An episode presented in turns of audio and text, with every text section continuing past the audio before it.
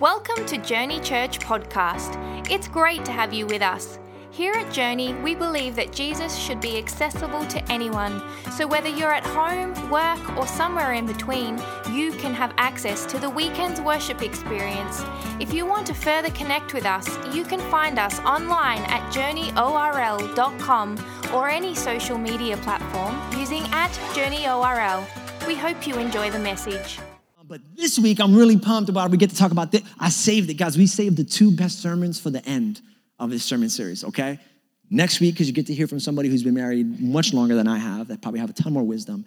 But this week, because this week, we're going to talk about sex. And I had to save that for the end, because if I started with that, it would have been bad. People would have been like, okay, I get it. And he would have gone. And that's not good because it's a winky face, right? It's the last thing that we build when we're building a relationship. So we're going to talk about sex. And the title of the day's message is really simple. It's Godly Sex. Godly Sex. And I know that's like an unexpected title. Maybe it's not something you think you'd be ready to see in church. If you're a first-time guest, you're probably like, I'm not going to this church. I have no idea. Why did you invite me? Why are we here? And I want you to know that it's only weird if you think God thinks sex is weird. And unfortunately, that's the stigma in church a lot, that sex is not something to be talked about, that it's weird, that it's a taboo topic, and it's not. We talked about that last Sunday, that God, not only is he a fan of sex, he created sex, and in fact, it was his very first commandment. He didn't tell Adam and Eve. Before he told Adam and Eve not to eat the fruit, he said, thou shalt be fruitful and multiply, okay? The New Living Translation, thou shalt get busy. That's what he said. That was his words. Not mine. And so listen, if sex is good and sexual desire is good, some of us probably have the question, then why does it get us into so much trouble? And we explained that last Sunday. We said it's not that sexual desire is bad or that sexual passion is bad. It's passion without parameters that gets us into trouble. And so we did a little illustration, all right? We had a bunch of wood, and we said, listen, there's nothing wrong with building a fire. Building a fire is awesome, right? I mean, the fire is what got humanity out of the Stone Age, right? We cook with our fire. We stay warm with our fire. Fire is great. Fire is awesome. We need fire, fire energy. It's what makes it all happen. Listen, this is not the problem. The problem is when I try and build this here with no boundaries. Because what is beautiful for a moment will burn down your house tomorrow if you don't put parameters around it and build on it, all right? And so he said, this is good. We just need parameters. We just need boundaries. We just need to kind of build it. And I'm really excited about this whole image here because it's painting a picture for us, a radical new image of God. Not a God that is anti-sex, but a God who wants to give you his principles so that you can have the most fulfilling best sex life ever. That's the kind of God we serve. He wants us to enjoy it, and he wants it to help us, and he wants it not to hurt us, and he wants it to bless our lives, all right? And so this is what we're going to do. And so just a little warning today, we're going to do more of a teaching. I'm a shouter. I like to shout. I like to preach. I like to be practical, but I don't want you to get used to one style of preaching for too long. And so today I'm going to teach you a little bit. And also kind of a second warning. I know we got a lot of people who come to our church, and I love this, that they don't come to church often. And so the church is not like your thing, and you're just coming, maybe you came with a friend, or you came to check it out, and I'm so glad you're here, and I don't want to put any pressure on you. I don't want you to, just adopt our standards because we're just putting our standards on you. This is the biblical Christian standards of sex. This is how Christians do sex, and so my first title is Godly Sex, but my second title is off for everybody who's not going to go to church today. That's my second title. My second title is This Is How We Do It. This is how we do it. That's good. Got it. Okay, so you're singing it in your head right now. All right. Chill out. Get saved. Okay, so. All right, so buckle up, put your seatbelts on, put your seat backs, tray tables in upright position, because we're going to go for a journey right now into Sex God's Way. And I think you're going to be super surprised. And our tour guide for today is none other than King Solomon. Solomon wrote a book in your Bible called Song of Solomon. Depending on what Bible you have, it might be called Song of Songs. And I'm going to tell you right now, it is the sexiest book in the Bible, okay? It is the sexiest book in the Bible. It's very intimate. There's things that are written in Song of Songs or Song of Solomon that look rated R. This is not going to be a rated R message if you brought your child to church today. This is going to be a PG-13 message. And if you brought your child to church today, you're probably thinking this was not the Sunday to bring my child to church today. I think that it is, because listen, I'm tired. For too long, the world has owned the conversation on sex. Hollywood has owned the conversation on sex. Hugh Hefner has owned the conversation on sex. The internet has owned the conversation on sex, and they've taken something that God meant to be beautiful, and they made it something that's ugly, and I just want to redeem it. Worldly people, people who don't believe the Bible, people who are the porn industry, they're not the authority on sex. You can talk about sex in a godly way, and it'd be awesome, and it'd be great, and so you can tell I'm a little passionate about this, because it gets me upset when God creates something awesome and the devil gets credit for it. When God creates something amazing and the devil gets credit for it. And so I believe he created this amazing thing. And so we're going to do that. We're going to go to Song of Solomon. We're going to go right through it. And there are 8 chapters in the Song of Solomon, and each chapter is actually a different stage of the relationship. It's actually really neat because in chapter 1, it's 2 people who meet each other, and it's all about when you meet somebody, like a love at first sight type feeling. Chapter 2, they start dating. So you kind of get your dating principles from chapter 2. Chapter 3, they get married, which is pretty cool. It's the marriage. Chapter 4 is the honeymoon night. And that's kind of where we're going to be today. We're going to be in the honeymoon night. And what's funny is chapter 5 is their first fight.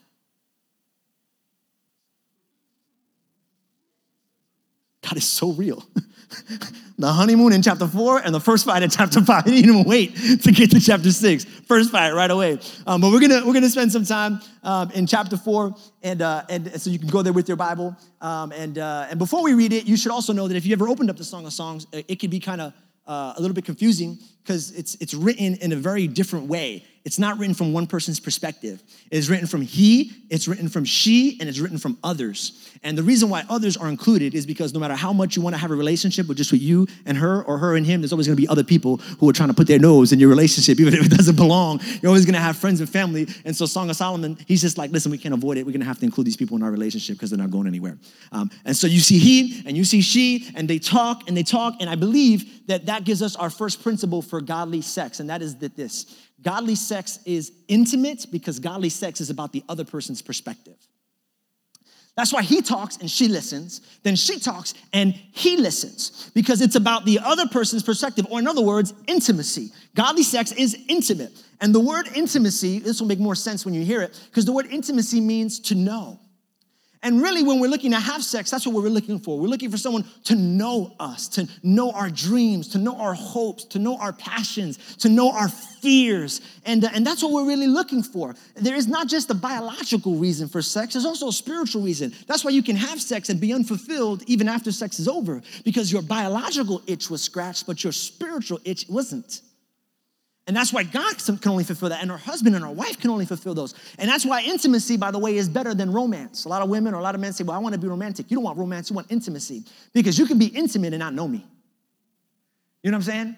You can be intimate and not get me and not be fulfilled. I remember the first time I got Liz a present for Valentine's Day, it was flowers, because that's what I thought all women wanted, flowers. And they were nice, and I spent money on it.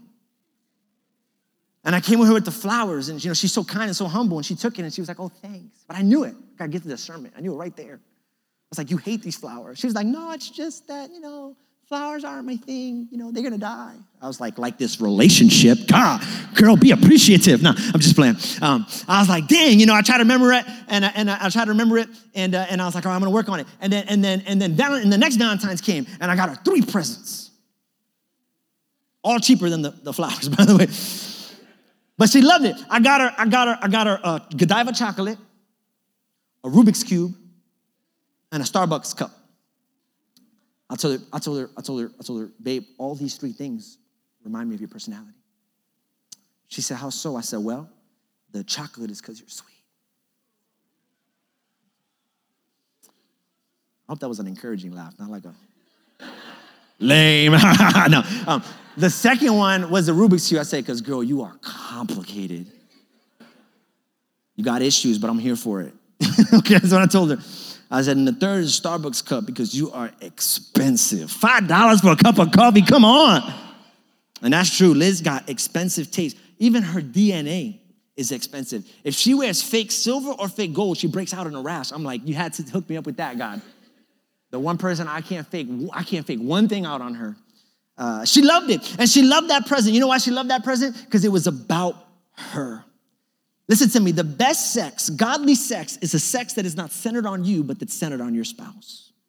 And I believe that's why God made men and women so differently, so that we could reach the highest level of intimacy, which is to work at trying to understand and serve your partner. Men and women are different. Can I get an amen? Come on, especially in the sexual arena. My God. Men are microwaves. Women are crockpots. It is physically possible, scientists say, for a man to be ready for sex in less than 6 seconds. Now, women, you better take a shower, you better light a candle, and you better go get the lotion, all right? We got a process here. Men are motivated by what they see. Women are motivated by what they hear. Women are into the journey. Men are all about the destination. I'm just saying, we are different. And the reason we are different and the reason why God put us together is not so that we could clash, but so that we could sacrifice a little bit of ourselves to understand who they are and reach the highest level of intimacy. So that when we're being intimate with our partner looks at us and says, I know that wasn't easy for you, but thank you so much for doing it. I feel you know me. You get me. You have a relationship with me. I understand. It's romantic and it makes you realize that sex is not so much about me, but about what I can give. My partner is intimate, okay? Mom, don't say amen too loud. It's weird, all right? And so that's what that's about, okay? So it's intimacy, all right? Now you gotta be aware. That's my mom on the front. I can't preach this message with her here, okay? And so that's intimacy. Now you gotta be careful because intimacy has an ugly cousin, okay? Intimacy has a cousin, and this cousin, it looks like intimacy, but it's not. It's called infatuation. And I gotta warn you about infatuation because it's just like intimacy, but it's different. All right. And the word for infatuation is so interesting. When I did a study on this, go ahead, plug it in. Follow me, Joey. You're my guy. Go ahead. You got it. You can plug it. All right. Okay, here we go. So. All right. Infatuation looks just like intimacy. This a fire, that's a fire. But if I told you the Latin meaning of the word infatuation, it'd blow your mind. Because you know what Latin means? You know what infatuation means in Latin? It means fake fire. Because it has an image of intimacy, but does not contain the principles or benefits of intimacy. It looks like fire, but it will never warm you.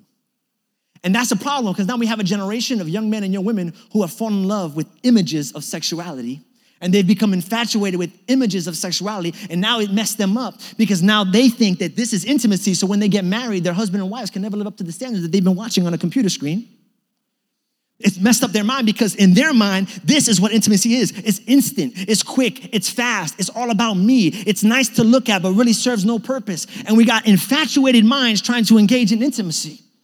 It will destroy your marriage. It will destroy your future marriage. And I'm going to talk about this a little bit today. And it might make some people feel uncomfortable. I'm not trying to hurt you. I'm trying to help you. If you're here and you struggle with images and mental pictures and things like that, I'm going to give you some tools that are going to help you today. And I'm not here to make you feel bad or guilty, but I'm going to help you. So I'm going to put this down because this image is going to serve us a little later.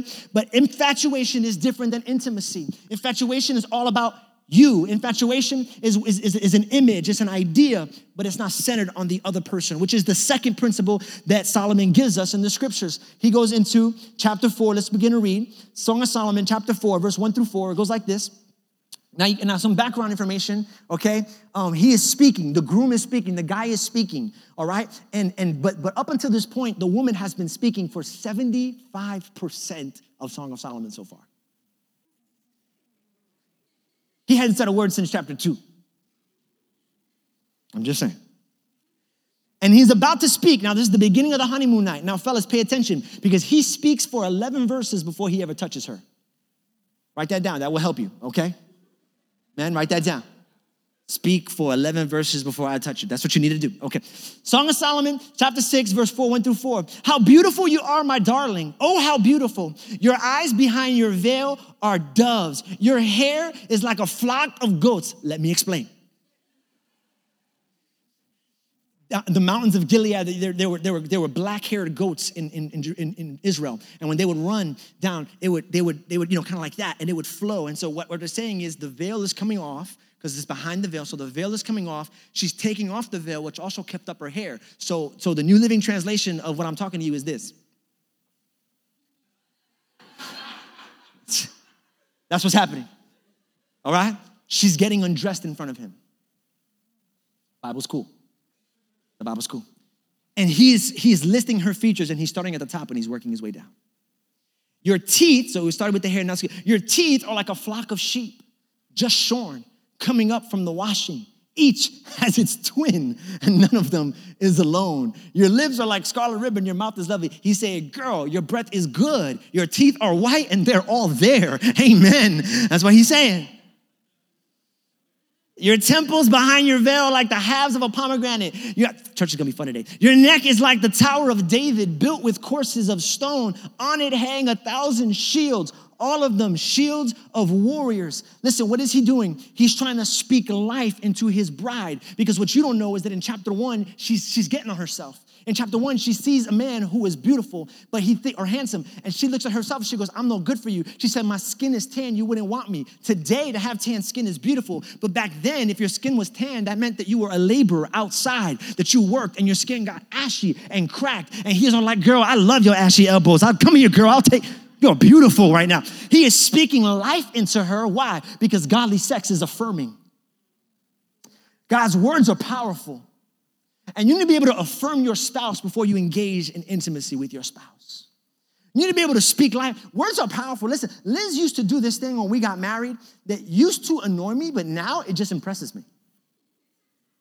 She used to do this thing, not so much. We would get into an argument, and in the middle of the argument, she would bring up something from the past with amazing detail. I used to be mad. Now I'm just like, we'll get in the car and she'll be like, "Hey, it'd just be nice if you held the door open for me." And I'm like, "Oh, you're right, babe. I'm so sorry. I can't remember the last time I didn't hold the door open for you, but I'll hold it for you last time." She was like, April 14th, 2008. Cheesecake Factory. It was a Wednesday. Our waitress's name was Sally. I'm like, "Dang, girl, go ahead. That's awesome." You got to be careful. Listen, spouse, when you get hysterical, you don't get historical. You know what I'm saying? You got to be careful that you're not pulling out the past. Why does she remember it, though? Not because she's a woman. I'm not being sexist. Why does she remember it? Because words hurt. Or they can build you up. The things you say can build someone up, or they can tear someone down. Your words are powerful. And so men, you got to be able to affirm your wife. And this is what she needs affirmation in: who she is and in her beauty. You need to affirm her in those things. You need to tell her those things often as you can. And here's the secret. Do it randomly and do it in public. All right? That's the secret, okay? So I do that with Liz all the time. The other day, she went to a women's conference. As soon as she left the house, I sent her a little text. I said, "I just want to let you know you are so beautiful, and I miss you, and you are just, oh my, I don't know how I got you. I love you." So I sent her. It took her 5 hours to write back, but it was whatever. She was driving. I get it. She was driving. It was good. I was affirming her. And listen, I need to tell you guys this because I want you to schedule romance, but not affirmation. You got to be affirming all the time. Don't schedule that. Don't put that on your calendar. "Say something nice to my wife today." Don't do that. Do it always, because I know what you're thinking right now. Guys, because you're looking for the shortcut right now. You see two distances, you're trying to find the rightest way. So you say, "Okay, so I got to be affirming before I get intimate." So 5 minutes before we get intimate, I'm going to be like, "I just want you to know you're beautiful. Your teeth are like sheep from the washing, and your hair is like a flock of seagulls." What was it? Goats? It's not going to work 5 minutes before. It's got to be a lifestyle of affirmation. Women, your men, they don't really care what you think about their physical. I mean, it's cool. I'm sure you go up to a guy and be like, "Nice butt." I'm sure he's going to be like, "Thanks. Or, I love your biceps." That's weird. Okay, but here's what guys want to be affirmed in: our accomplishments. We want to know that we can do stuff. That we're good at it. So the reason why I can build this church is not just because I have the power of the Holy Spirit, but because I have a woman who's behind me every Sunday when I get off this pulpit thinking, "Boy, you killed it today. My God, T.D. Jakes who? Girl, you got this. You can do it." I'm like, "I can do it. I will do it. We're going to plant 4 more churches in the next 2 days right now. Let's do it." Get pumped, right? Because she affirms me, all right? And you say, well, what if that's not true? You can't preach like T.D. Jakes. Well, she's lying. She's not lying. She's creating the standard with her words instead of causing me to live down to her low standard. I want to tell my wife that she's nice, but she's not. I want to tell my husband he's helpful, but he's not. Cool. So tell him who he is and he'll always act like who he is. Just speak to who he can be and he'll become who you say that he can be. Raise the standard with your words. Raise the standard with your words. Your words are powerful. Words are powerful. All right, next verse, Song of Solomon, chapter 4, verse 5. It's getting graphic, guys. Your two breasts are like two fawns, like twin fawns of a gazelle that browse among the lilies. All right, what's he saying? You really don't understand this if you've never gone hunting before. Now, I've never been hunting. Raise your hand if you've been hunting, if you've hunted for deer or gazelles or fawns. All right. You've been hunting before, right? One of the key things of being hunting is silence, is it not? You got to hide behind the tree, and you got to be very, it's like, you know, right? Yeah. If you want to catch a deer, the worst way to catch a deer is to see two fawn out there and just be like, hey, fawn! Bang! You know, it's not gonna work. They're gonna run away. I think what Song of Solomon is saying, hey, chill out, bro. Because godly sex is tender. You can't just come up in there and be like, ah, because you know what? She's not an object for your pleasure.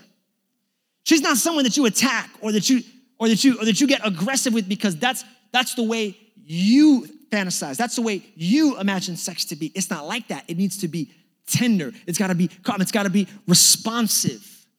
I get asked all the time, especially in this series, hey, we're married, and we want to know what are the cool things that we can do in bed, or what are not the cool things that we can do in bed. Can you get, and they want like a list, and I'm like, I don't have that list.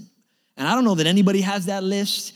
And honestly, the moment I wrote that list, they would invent something else that would be on that list. I can't tell you what's okay, but here's what I'll tell you. Here's the ground rules. Are you ready? Here's the ground rules for all. And if you're single, you're probably thinking, oh, this message is not for me because I'm not married. No, this is for you. Remember, we said that if you're married, you practice this. If you're single, you got to prepare for this. So anybody who's single, I'm going to give you some guidance to help prepare you for when it's time to be intimate. Here it is. You don't want to do anything that cheapens her or anything that makes him feel cheapened. And so you can be as creative as you want as long as the other person is okay with it, because they are not an object. They are not there for your pleasure. It is about serving and understanding the other person. That's why we had to set that first ground rule, which is intimacy. It's about the other person. So you can get as creative as you want, but you can't ever force the other person into doing something that you want to do that they don't feel comfortable with. Is that okay? Come on, say amen. That's hard to preach about, but I needed to talk about it. Song of Solomon, chapter 4, verse 6. Until the day breaks all night long. That's what he said. Lionel Richie took that from Solomon. Until the day breaks and the shadows flee, I will go to the mountain of myrrh and to the hill of incense. Now it's getting really graphic, because he's saying the mountains of myrrh and the hill of incense. There are two of those mountains. Yes, that's what he's talking about. And you're thinking, wow, this is getting really, you know, this is getting really rated R. This is it. Yeah, and you know what? You thought the Bible was boring. It's not. You're boring. I'm just kidding. We're boring.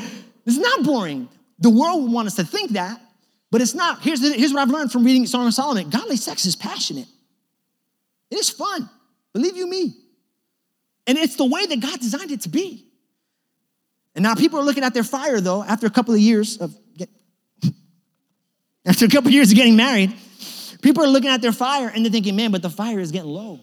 The passion of my relationship is dying. And when we first got married, man, that honeymoon night, it was awesome. But now it's been a couple years, and that fire's kind of getting low. And then you meet somebody at work, or you meet somebody at church, or you meet somebody at school, and you're looking over there, and their fire looks so awesome, and their fire looks bright. And you're like, man, in my marriage, we're kind of dying out. The fire's kind of getting low. But look at that. That's exciting. That looks great. But don't be fooled. It's an imposter. It's not intimacy. It's infatuation. It's instant. Okay, and it costs no money up front. It's like a timeshare, okay? They're not going to ask you for any money when you buy it, but you'll be paying that for life.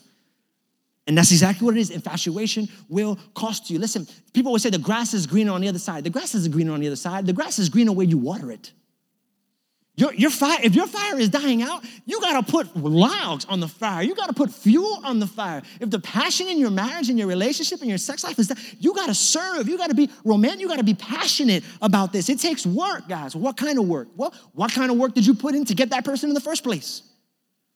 That kind of work. Well, that was a lot of work. Well, I put in so much work to get Liz, it wasn't even funny. So much work. And so much money.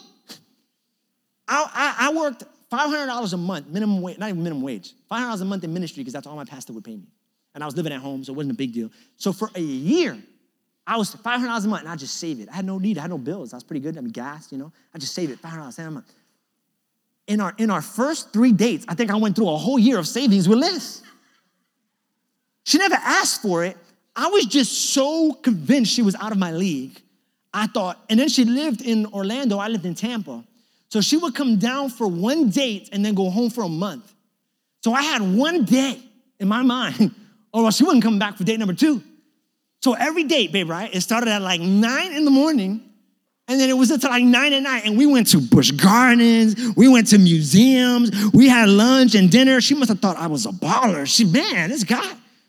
I just knew. I was like, I have to do everything in my power to get there. I'm going to work hard to get her. Listen, if I do all that to get her and then do none of that to keep her,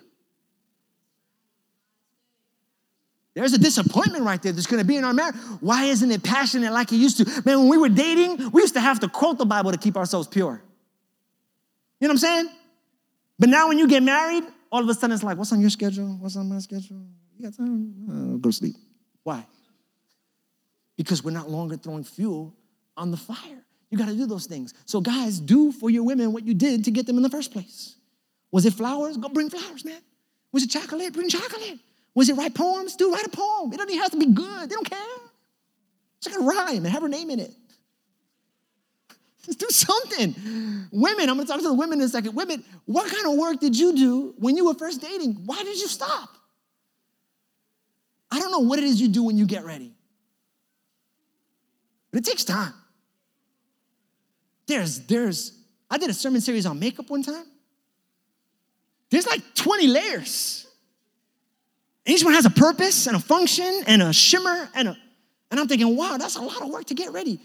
That's how you got ready on your first date. I'm just asking, is that how you get ready out to go now? Because sometimes they'll be like, where are we going to the movies? Cool. Got a hat and some sweatpants. And it's cool. I'm going to love you the way you are. I'm just saying you are not helping the cause is all I'm saying.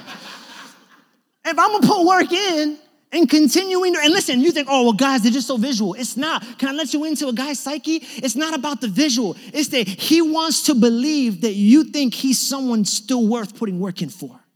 He wants to believe that you still want to be beautiful for him. That's what he wants to believe. She wants to believe that she's still worth being pursued, that she's still worth being chased, and that's why you got to do it.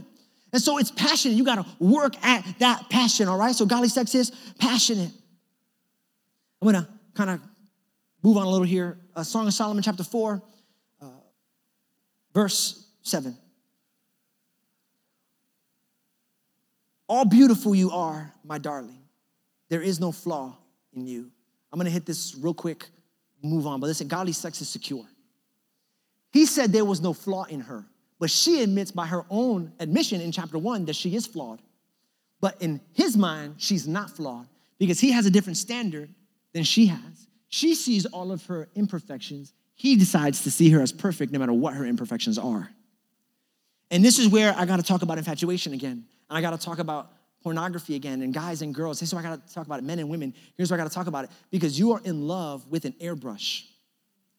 You are in love with Photoshop. You think you're in love with the girl on the cover of the swimsuit. You're not. You're in love with Photoshop and an awesome photographer and a ton of bronzer and great lighting. You are in love with the fake false image. My husband's not as romantic as he was. You're not in love with you're in love with the guy on The Bachelor. The guy on The Bachelor has like $100,000 given to him to put on a date. Like he don't have that. He might drive a Hyundai. He might have, but he loves you. We got to be careful that we don't allow television, that we don't allow magazines, that we don't allow images to set a standard for what my wife is supposed to look like or my husband is supposed to look like, how they're supposed to treat me or love me. You got to let the word of God create that standard and not Hollywood. And finally, Song of Solomon, chapter 4, verse 9 and 11. You have stolen my heart, my sister, my bride. You have stolen my heart with one glance of your eyes, with one jewel of your necklace. How delightful is your love, my sister, my bride. How much more pleasing is your love than wine, than the fragrance of your perfume, more than any spice. Your lips drop sweetness as the honeycomb. This is the first time they touch right here, verse 11. First time they get physical. Now, the Bible doesn't let us know what happens after that. This is kind of where they close the doors for us, Solomon does. But he says, your lips is their kissing, or sweetness as the honeycomb. My bride, check this out. Milk and honey are under your tongue. Y'all, that's a French kiss. 1,900 years before French was a nation, mind you. I thought we changed the name, Hebrew kiss. Doesn't sound as great. It doesn't sound as great, but here's my point. God invented it. God invented it, y'all. I'm telling you, the world is getting too much credit for this wonderful, beautiful thing called fire, called passion, called intimacy. God does not want to steal the fun out of your relationship or your sexual life. He wants to show you how much fun it can be, how much blessing there is in it to catch if you do it his way. If you do it his way. He's not trying to get you to live a life without excitement. He wants you to be excited, but he wants to do it his way. Verse 12, you are a garden locked up, my sister, my bride. You are a spring enclosed, a sealed fountain. Here's what he's saying. One of the reasons why you're so beautiful is because you waited for me. I appreciate your virginity. I appreciate that you waited for me. Now listen, that's because godly sex is holy. But let me explain. Because I'm not naive. I don't think that I'm speaking to a room of 100 virgins today. I know that I'm not. And I think that people read a passage of scripture like that, locked up, pure, fountain that's never been tainted.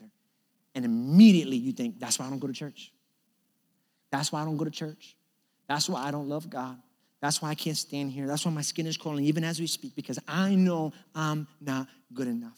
Because I know I made mistakes. Because I know this happened to me when I was a young person, or this happened to me when I was a child, or this is some decisions that I made, some choices that I made. And that's why I don't like church, and that's why I'm never coming back, because you expect me to be something that I can't be, and this, the whole Song of Solomon doesn't even apply to me, because now I found out that they were virgins all along, and I'm not that, and my marriage is ruined. No. Listen, I'm not perfect either. I made a lot of bad choices before I got married. I made some bad decisions with women before I got married. I didn't come into my marriage with purity. I came with baggage. I came with the history. I came with scars. I came with wounds. But here's what I learned, and I wrote it down so I could say it just right, so that you would receive this right. Listen to me. Holy people aren't perfect. Holy people are forgiven people. Holy people aren't perfect people. Holy people are forgiven people. What makes you holy isn't what you've done. What makes you holy is what Jesus did. And I just gotta stay in that moment until somebody in this room finds healing today. Because I think there are three types of people here. A person who's never made a decision to follow Christ. And you feel like you've made some bad choices. The second person who, maybe you're a Christian, but you're struggling. If I'm a Christian, why do I keep having these battles? If I'm a Christian, why do I keep making these choices? Because you're not the one who perfects you. He perfects you. People tell me all the time, well, if I'm a Christian, why do I still struggle with sexuality? Why do I still struggle with this and that? And I'm like, just stay planted. Just keep coming to church. Just keep taking notes. Just keep coming to small group. Just keep lifting up your hands in worship. Just keep singing. God is going to work all that out in your life. You don't perfect yourself. He perfects you. Or finally, I feel like I'm talking to a third person. Maybe you were abused sexually when you were younger. Somebody did something to you. And when you think of sex, you don't think of pleasure. You don't think of joy. You think of hurt. You think of shame. You think of pain. Wherever you find yourself on that spectrum, Jesus is here to give you a brand new start. Jesus is here to give you a brand new start, to redeem. What does redeem mean? To change the purpose of, to redeem what the devil meant to take out of your life, to redeem it and put it back into your life. Clean is brand new, clean with purpose. So every head bowed, every eye closed, you're here today. Maybe you need healing. I want to pray for healing right now. Somebody did something to you when you were younger. Father God, bring healing right now in Jesus' name. Maybe there's a past you can't shake. Someone touched you. Someone took advantage of you. You've been carrying it for years. There is restoration. What the devil tried to kill you with, God is going to use to be a testimony in your life to help other people who have gone through what you've been through. And I just declare restoration right now. Hope right now. You might not believe it because you can't feel it, but there is a new beginning starting today, right here, right now. Healing in Jesus' name. Continue to keep your eyes closed and head bowed. Nobody leave. There's Holy Spirit is healing people right now. It's a beautiful thing. I want to speak to the other person. Maybe you've never made a decision to follow Christ. Maybe you've never made a decision to make Jesus your Lord and Savior. And you think, you know what? With my past, with my history, there's no way. I've done things to others. There's no way he could forgive me. There's no way he could look at me and love me. And I want to tell you what the devil doesn't want you to hear. Here is God's words over you. How beautiful you are, my darling. Your hair, your teeth, your lips, your neck, your shoulders. You know what God is saying? I love you just the way you are. You don't got to put on makeup for me. You don't got to do your hair for me. You don't gotta get rid of all your baggage for me. I'll get rid of your baggage. I'll clean you. I'll make you whole. I'll make you perfect. Here's the only thing you got to do. Love me and let me work on you. If you're here this morning and you want to give your life to Jesus Christ, you want to make a decision publicly, I'm not going to ask you to come to the front. I'm going to count to 3. And if that's you, I just want you to lift your right hand saying, yep, I want Jesus in my life. If that's you, when I say 3, shoot your right hand up to the sky. 1, 2, 3. I want Jesus in my life right now. I see that hand. Come on, I see that hand. I see that hand. Come on, give it up. We got about 3 people right now making a decision to follow Jesus Christ. Thanks so much for joining us today. We hope you've been blessed and encouraged by this message. We'd love to know how this ministry is touching your life. If you would like to share your testimony or if you have any prayer requests, please email us amen@journeyorl.com, where we'll have a team of people ready to celebrate with you and pray with you. Also, if you would like to help support the ministry of Journey Church in a financial way, you can do so by visiting journeyorl.com and choosing the giving option. Or text JourneyORL to 77977. We hope you'll join us again soon. Have a great week.